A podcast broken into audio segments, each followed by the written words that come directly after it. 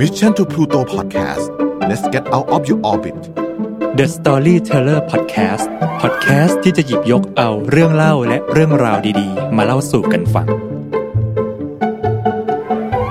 สวัสดีครับ ยินดีต้อนรับทุกคนเข้าสู่ The Storyteller Podcast ครับ คุณอยู่กับผมเบียร์ชลัดอัศวะสุวรรณนะครับ เจอกันทุกวันพุธสบายๆ แบบนี้นะครับผม เหมือนเดิมนะครับ วันนี้เราก็จะหยิบยก เรื่องเล่าและเรื่องราวนะครับ ดีๆ สร้างแรงบันดาลใจ เพื่อมาเล่าเป็นกำลังใจให้กับพวกเราทุกคนนะครับผมสำหรับวันนี้นะครับก็อยากจะหยิบยกเรื่องเล่าของแบรนด์แบรนด์หนึ่งนะครับ ซึ่งต้องบอกว่าทุกครั้งที่มีเหตุการณ์สำคัญสำคัญเกิดขึ้นนะครับ เป็นหนึ่งแบรนด์ในดวงใจของผมเลยครับ เป็นแบรนด์ที่ออกมา react ต่อสถานการณ์ได้อย่างรวดเร็ว แล้วก็มีจุดยืนที่ชัดเจนมาก แบรนด์นั้นก็คือ n i กี้นี่เองครับ หลายคนหาหลายคนคงจะได้ติดตามนะครับ เรื่องราวเกี่ยวกับของคุณจอร์จฟลอยเนาะที่เกิดขึ้นที่บานปลายเป็นเรื่องราวใหญ่โตเลยเกี่ยวกับการเหยียดเชื้อชาติและสีผิวนะครับ ซึ่งสถานการณ์นี้ก็ต้องต้องบอกว่าณเวลาที่ผมอัดเนี่ยก็ถือว่ารุนแรงมากๆ เกิดการประท้วงทุกมุมของประเทศเลยนะครับ แล้วก็มีแบรนด์แบรนด์หนึ่งครับที่ตั้งแต่วันประมาณ2อสวันแรกเลย ก็ได้ออกคลิปวิดีโอออกมา ซึ่งเป็นคลิปวิดีโอสั้นๆนะครับแบรนด์นั้นก็คือ n i กี้นี่เอง ซึ่งปกติสโลแกนของ n i กี้คืออะไรครับ just do it ใช่ไหมครับ แต่ครั้งนี้เขาออกวิดีโอคลิปนะครับ ซึ่งเป็นธีมว่า don't do it ครับ พูดถึงการที่เรา ไม่ควรจะอยู่เฉยกับสิ่งที่เกิดขึ้นและปัญหาที่มีอยู่จริงในสังคมครับ ซึ่งต้องบอกว่าการ react แต่ละครั้งนะครับของ n i กี้เนี่ยทั้งสั้นเรียบง่าย แล้วก็ทรงพลังเป็นอย่างยิ่งวันนี้นะครับผมก็คงจะไม่ได้มาเล่าเกี่ยวกับแบรนด์นะครับ แต่จะมาเล่าเกี่ยวกับผู้ก่อตั้งแบรนด์ n i กี้นั่นเองนั่นก็คือฟิลไนท์ครับฟิลไนท์เป็นผู้ก่อตั้งบริษัทที่ชื่อว่าไนกี้นะครับผมฟิลไนท์เป็นใครมาจากไหนนะครับฟิลไนท์เนี่ยเกิดเมื่อ คริสต์ศักราชนะครับ1938นะครับที่เมืองพอร์ตแลนด์นะครับที่รัฐโอเรกอนประเทศสหรัฐอเมริกา ซึ่งก็ถือว่าโอเรกอนเนี่ยในช่วงเวลานั้นเนี่ยเป็นรัฐที่เล็กๆ เงียบๆ ไม่ค่อยมีแบรนด์ไม่ค่อยมีชื่อเสียงอะไรเท่าไหร่นะครับพ่อของฟิลไนท์ครับก็อดีตเป็นทนายความแล้วก็ผันตัวมาเป็นผู้ก่อตั้งก็เรียกว่าสำนักหนังสือพิมพ์ในสมัยนั้นฟิลไนท์ครับจบการศึกษาจากคณะวารสารศาสตร์ที่ University of Oregon ต้องบอกว่าอุปนิสัยของฟิลไนท์ครับเป็นคนที่ชอบการวิ่ง รักการวิ่งเป็นชีวิตจิตใจอยู่ละในยามปกติครับเขาก็จะตื่นมาทุกเช้าตรู่เนี่ยครับแล้วเขาก็จะออกไปวิ่ง เขาบอกการวิ่งเนี่ยทำให้เขารู้สึกมีความสุข มีความสงบ แล้วก็ได้เห็นเหมือนเข้าถึงธรรมชาติหลีกหนีจากผู้คน เขามีความเชื่อเลยครับว่าถ้าทุกคนเนี่ยสามารถออกมาวิ่งได้ ต้องบอกว่าในช่วงเวลานั้นนะครับ ก็คือการวิ่งยังเป็นกีฬาอยู่นะครับ การวิ่งยังไม่เหมือนทุกวันนี้ที่ทุกคนออกมาวิ่งเป็นปกติละฟิลไนท์เนี่ยเชื่อว่าถ้าทุกคนออกมาวิ่งเนี่ยจะทำให้โลกดีขึ้น โห เป็นแรงบันดาลใจที่แบบ ในสมัยนั้นก็อาจจะถูกมองว่าแปลกนะครับ แต่นี่คือจุดเริ่มต้นที่สำคัญมาก ด้วยความรักการวิ่งครับฟิลไนท์เนี่ยก็ถือว่าเป็นเขาเรียกว่าเป็นนักกีฬาของมหาลัยในขณะนั้นด้วย หลังจากจบการศึกษาจากมหาวิทยาลัยครับ ก็ วัยรุ่นเนาะก็ดำเนินชีวิตตามปกตินะครับ แล้วก็ไปรับราชการทหารอยู่หนึ่งปีเต็ม พอกลับจากราชการทหารก็มามาศึกษาต่อปริญญาโทนะครับ MBA ที่ Stanford University พอจบการศึกษาทั้งหมด ปริญญาตรีปริญญาโทไปรับราชการทหารมาเรียบร้อยแล้วฟิลไนท์ครับก็เริ่มตั้งคำถามกับตัวเองครับว่า เอ๊ะ ฉันจะเอายังไงดีกับชีวิตเนี่ยทำอะไรต่อดีฟิลไนท์ก็ค้นพบครับว่าตัวเองเนี่ยอยากทำธุรกิจ และในขณะเดียวกันก็เป็นคนรักการวิ่งมากเลยฟิลไนท์เนี่ยเป็นแฟนตัวยงของรองเท้ากีฬายี่ห้อหนึ่งจากประเทศญี่ปุ่นครับ ซึ่งหลาย ๆ คนอาจจะรู้จักฟิลไนท์เป็นแฟนของ Onitsuka Tiger ครับอ่าไนกี้เนี่ยคือเป็นแฟน Onitsuka Tiger มาก่อนนะครับเนี่ยฟิลไนท์ตั้งคำถามครับว่าในขณะเออเขาเรียกว่ารองเท้าจากญี่ปุ่นเนี่ยที่ณเวลานั้นต้องบอกว่าญี่ปุ่นเพิ่งแพ้สงครามโลกเนาะก็เลยเรียกว่า สินค้าจากญี่ปุ่นเนี่ยจะกลายเป็นสินค้าที่ราคาถูก และมีคุณภาพดีมากๆ เพราะว่าญี่ปุ่นเนี่ยตั้งเป้าว่าจะต้องทำสินค้าให้ดีและถูก เพราะจะได้สามารถพลิกฟื้นเศรษฐกิจได้นะครับผมก็เลยทำให้ฟิลไนท์เนี่ยสนใจที่จะทำธุรกิจเกี่ยวกับรองเท้า Onitsuka Tiger แต่แน่นอนครับด้วยความที่เพิ่งเรียนจบเนาะเพิ่งรับราชการทหารกลับมาเนาะประกอบกับต้องบอกว่า ฟิลไนท์เองก็ครอบครัวก็จะมีฐานะค่อนข้างดี ณเวลานั้นครับฟิลไนท์เลยวางแผนที่จะท่องเที่ยวรอบโลกครับ โอ้โห ซึ่งณปีประมาณ 1950เนี่ยการการบินยังไม่ค่อยพัฒนาเท่าไหร่เลยนะครับ การขึ้นเครื่องบินยังเป็นเรื่องยากเลย แต่ฟิลไนท์ก็ plan ที่จะท่องเที่ยวรอบโลกนะครับใช้เงินแล้วก็ทำงานด้วย ต้องบอกว่าอุปนิสัยของฟิลไนท์เนี่ยทำอะไรทำสุดอยู่ละดังนั้นครับเวลาไปเที่ยวเขาก็เที่ยวสุดเหมือนกัน เที่ยวไปทำงานไปหาเงินไปนะครับ ก็สนุกสนานกับการใช้ชีวิตไปนะครับก็ฟิลไนท์เนี่ยครับไปเที่ยวหลายประเทศมากเลย แล้วก็แบบใช้ชีวิตอย่างเต็มที่ในขณะเดียวกันก็อย่างที่บอกนะครับพอเงินหมดก็หางานทำไปด้วย แล้วก็งานแรกที่ฟิลไนท์ได้ได้ทำก็คืองานขายสารานุกรมนะครับในขณะเดียวกันก็ผันตัวไปเป็นโบรกเกอร์ด้วย ซึ่งฟิลไนท์ค้นพบเลยครับว่าตัวเองเนี่ยเป็นคนที่ขายของได้ห่วยมาก คือสารานุกรมก็ขายไม่ได้นะครับเป็นโบรกเกอร์ก็เชียร์หุ้นขึ้นบ้างไม่ขึ้นบ้าง เอาเป็นว่า พอรอดพอรอดนะครับ หลังจากท่องเที่ยวไปสักพักหนึ่งครับฟิลไนท์ก็ยังไม่ลืมครับว่าเป้าหมายของเขาก็คือการแวะไปที่โรงงานของ Onitsuka Tiger ที่โกเบ และในที่สุดครับฟิลไนท์ก็ได้ไปถึงโรงงานแห่งนั้น ในขณะเดียวกันครับพอไปถึงครับก็ต้องบอกว่าชาวอเมริกันเนาะไปเยี่ยมโรงงานญี่ปุ่น ก็มักจะได้รับการต้อนรับขับสู้ที่ดีนะครับผมก็ฟิลไนท์ก็ต้องบอกว่าเรียนจบมา รับราชการทหารแล้วก็ออกท่องเที่ยวเลยใช่ไหมครับ แต่เขาก็ act เป็นนักธุรกิจครับในขณะเดียวกันครับทาง Onitsuka ครับก็เข้าใจว่าฟิลไนท์เนี่ยเป็นนักธุรกิจที่มีบริษัทอยู่แล้ว ดังนั้นครับหลังจากการพบกันครับปรากฏว่าครับฟิลไนท์ได้ยื่นข้อเสนอที่จะเป็นตัวแทนในการจัดจำหน่ายครับรองเท้า Onitsuka Tiger ที่ประเทศสหรัฐอเมริกา ทาง Onitsuka Tiger ครับก็เข้าใจครับว่าฟิลไนท์เนี่ยมีบริษัทที่ขายผลิตภัณฑ์กีฬาอยู่ที่อเมริกาอยู่แล้ว ท้ายที่สุดครับ จึงเกิดการทำสัญญาขึ้นครับ โดยที่ในความเป็นจริงแล้วครับฟิลไนท์ยังไม่มีบริษัทเลยครับ หลังจากที่ได้ทำสัญญานะครับ ภารกิจของฟิลไนท์หลังจากเที่ยวเสร็จครับ คือการรีบกลับมาก่อตั้งบริษัทของตัวเองเป็นบริษัทแรกนะครับ หรือครั้งแรก ชื่อว่า Blue Ribbon Sport ครับผมอ่าอันนี้คือบริษัทแรกของฟิลไนท์นะครับ ด้วยเงินก่อตั้งประมาณ 500 เหรียญนะครับ และยืมคุณพ่อมา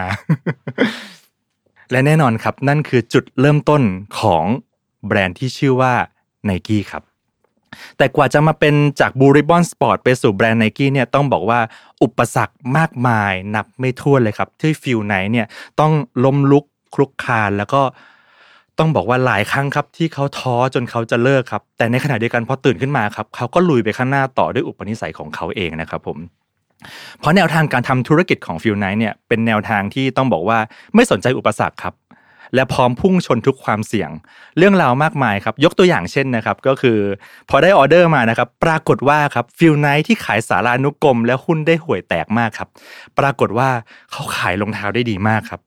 เพราะเขารักในการวิ่งครับ แล้วเวลาเขาขายรองเท้าเนี่ยเขาบอกว่าเขาไม่ได้ขายรองเท้า แต่เขาขายการวิ่งครับ ปรากฏว่าทุกออเดอร์ของโอนิซึกะที่เข้ามาเนี่ยขายหมดตลอด แต่ด้วยความที่ต้องบอกว่าบริษัทก็เป็นบริษัทเล็ก ๆ และใช้เงินทุนของตัวเองครับ ดังนั้นกระแสเงินสดเนี่ยขาดตลอดครับ ติดลบตลอด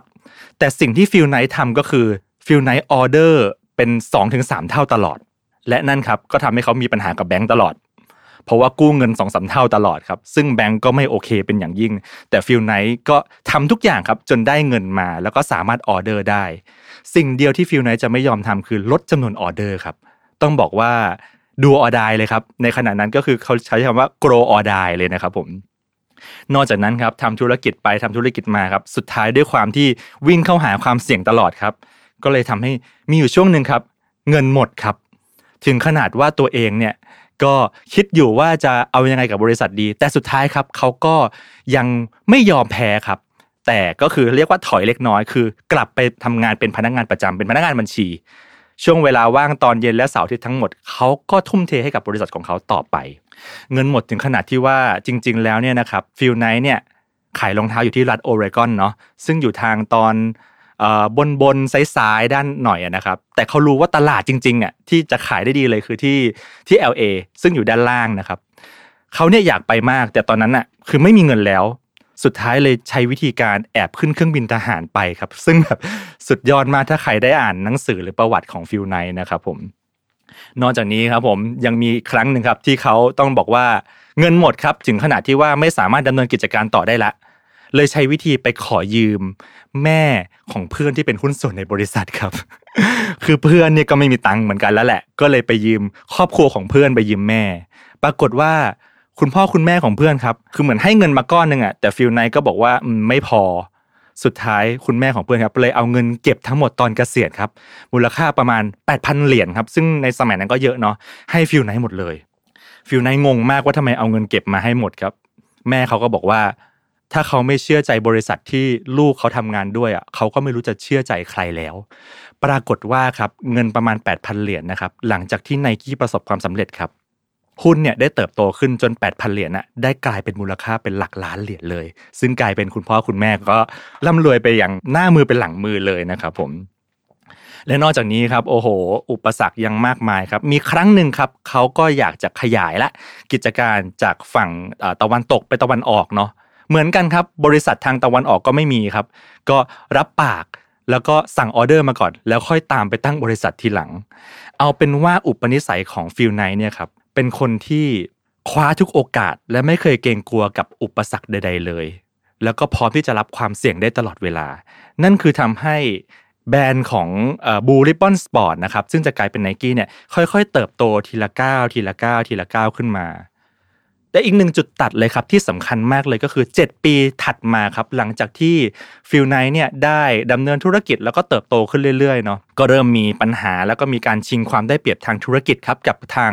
บริษัทแม่ก็คือโอนิซึกะไทเกอร์นั่นเอง ทางบริษัทแม่เนี่ยก็รู้สึกว่าแบบไม่ค่อยเริ่มไว้ใจฐานะทางการเงินของฟิลไนท์และเพราะทุกอย่างมันดูคลุมเครือดูมีความเสี่ยงตลอดเวลาและในขณะเดียวกันก็รู้สึกว่าไม่อยากให้ฟิลไนท์เนี่ย เป็นคนผูกขาดและอยากกระจายความเสี่ยงบ้าง ก็เลยมีการเขาเรียกว่าไปลักลอบทำสัญญากับตัวแทนจำหน่ายอันอื่น ในขณะเดียวกันครับในมุมของฟิลไนท์ครับเขาก็เริ่มรู้สึกสัญญาณบางอย่างที่ไม่ดีจากโอนิซึกะละก็เริ่มกลัวถูกเทครับกลัวถูกเท ก็เลยเขาเรียกว่าไปตั้งอีกบริษัทเล็กๆหนึ่งซึ่งบริษัทนี้แหละครับก็คือบริษัทที่ชื่อว่าไนกี้นี่เอง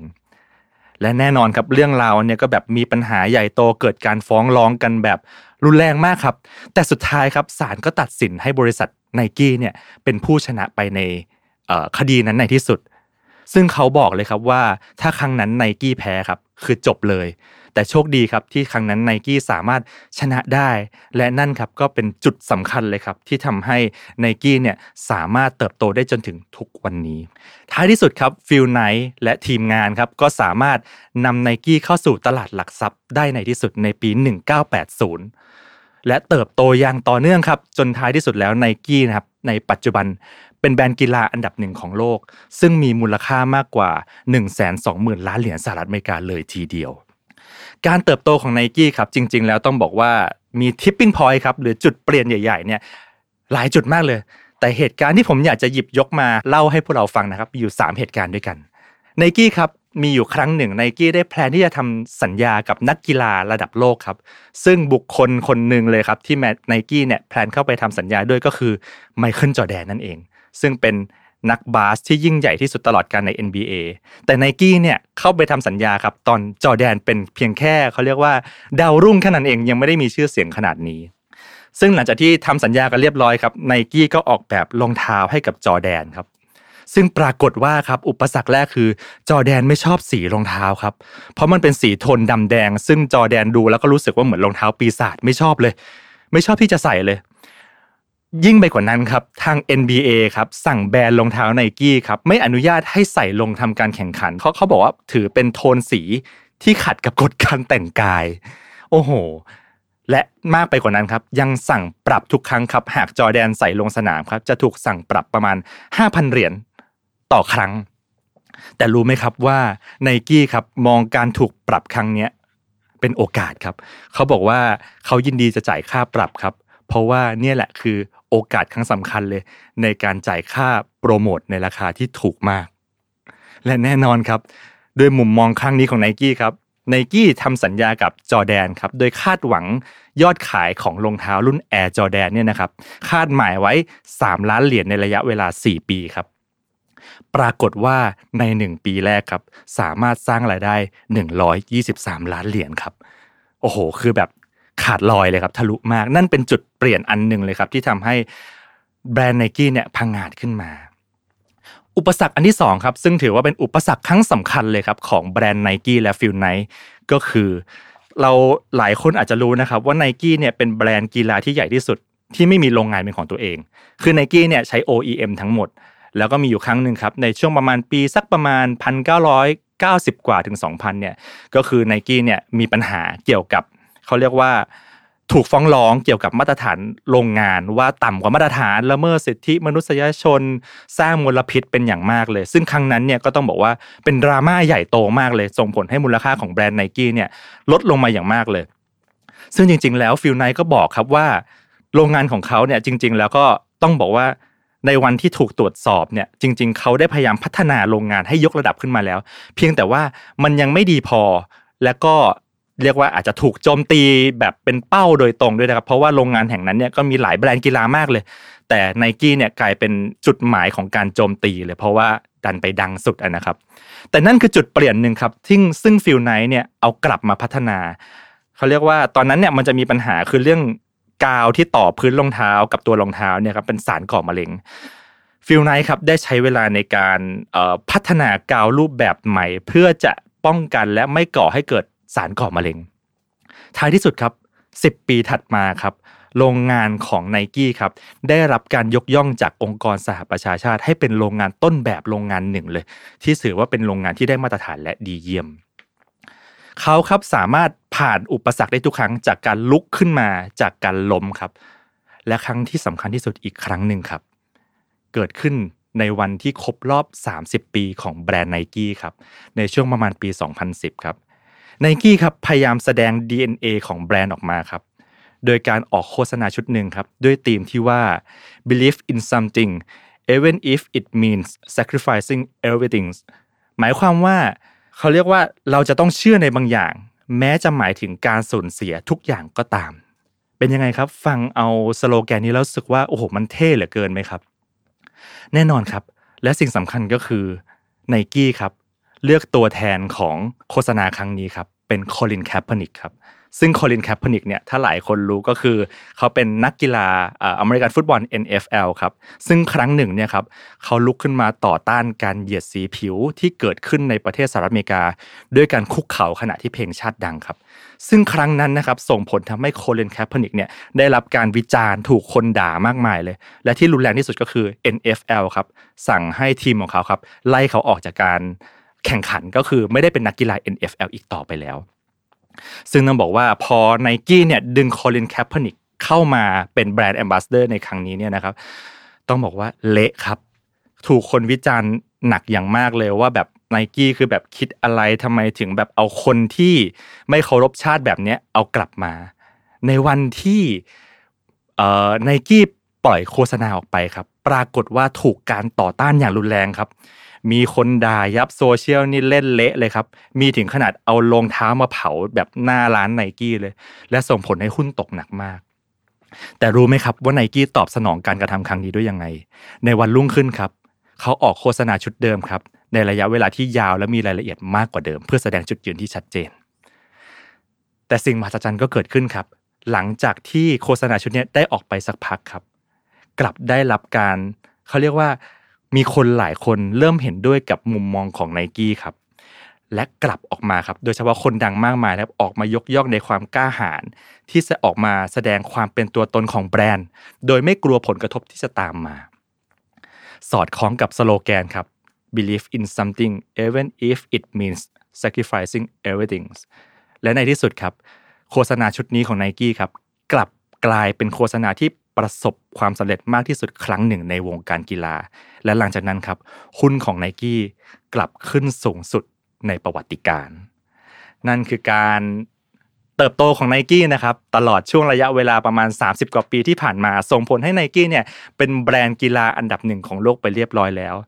แต่สิ่งสำคัญนะครับที่ผมอยากจะมาสรุปให้พวกเราฟังนะครับ เราก็จะเห็นเนาะว่าฟิลไนท์เนี่ยผ่านอุปสรรคมากมายเลย และการเติบโตทุกครั้งเนี่ยเกิดจากการที่เขา มีมุมมองที่ถูกต้องในช่วงเวลาที่เขาเจออุปสรรค และสามารถนำอุปสรรคนั้นนะเป็นก้อนหินก้อนใหญ่ที่ทำให้เขาก้าวขึ้นสูงไปอีกครั้งแล้วครั้งเล่า และสิ่งสำคัญครับคำว่า just do it ครับ อาจจะเป็นคำพูดเท่ๆครับ แต่มันอาจจะไม่ใช่แค่สโลแกนของ n นกี้แต่ทั้งหมดครับ มันออกมาจาก DNA ของผู้ก่อตั้ง ก็คือฟิลไหน ชายที่ลงมือทำและไม่ยอมแพ้ สำหรับวันนี้ก็ลาไปก่อนนะครับ สวัสดีครับ Mission to Pluto Podcast let's get out of your orbit The Storyteller Podcast Podcast ที่จะหยิบยกเอาเรื่องเล่าและเรื่องราวดีๆ มาเล่าสู่กันฟัง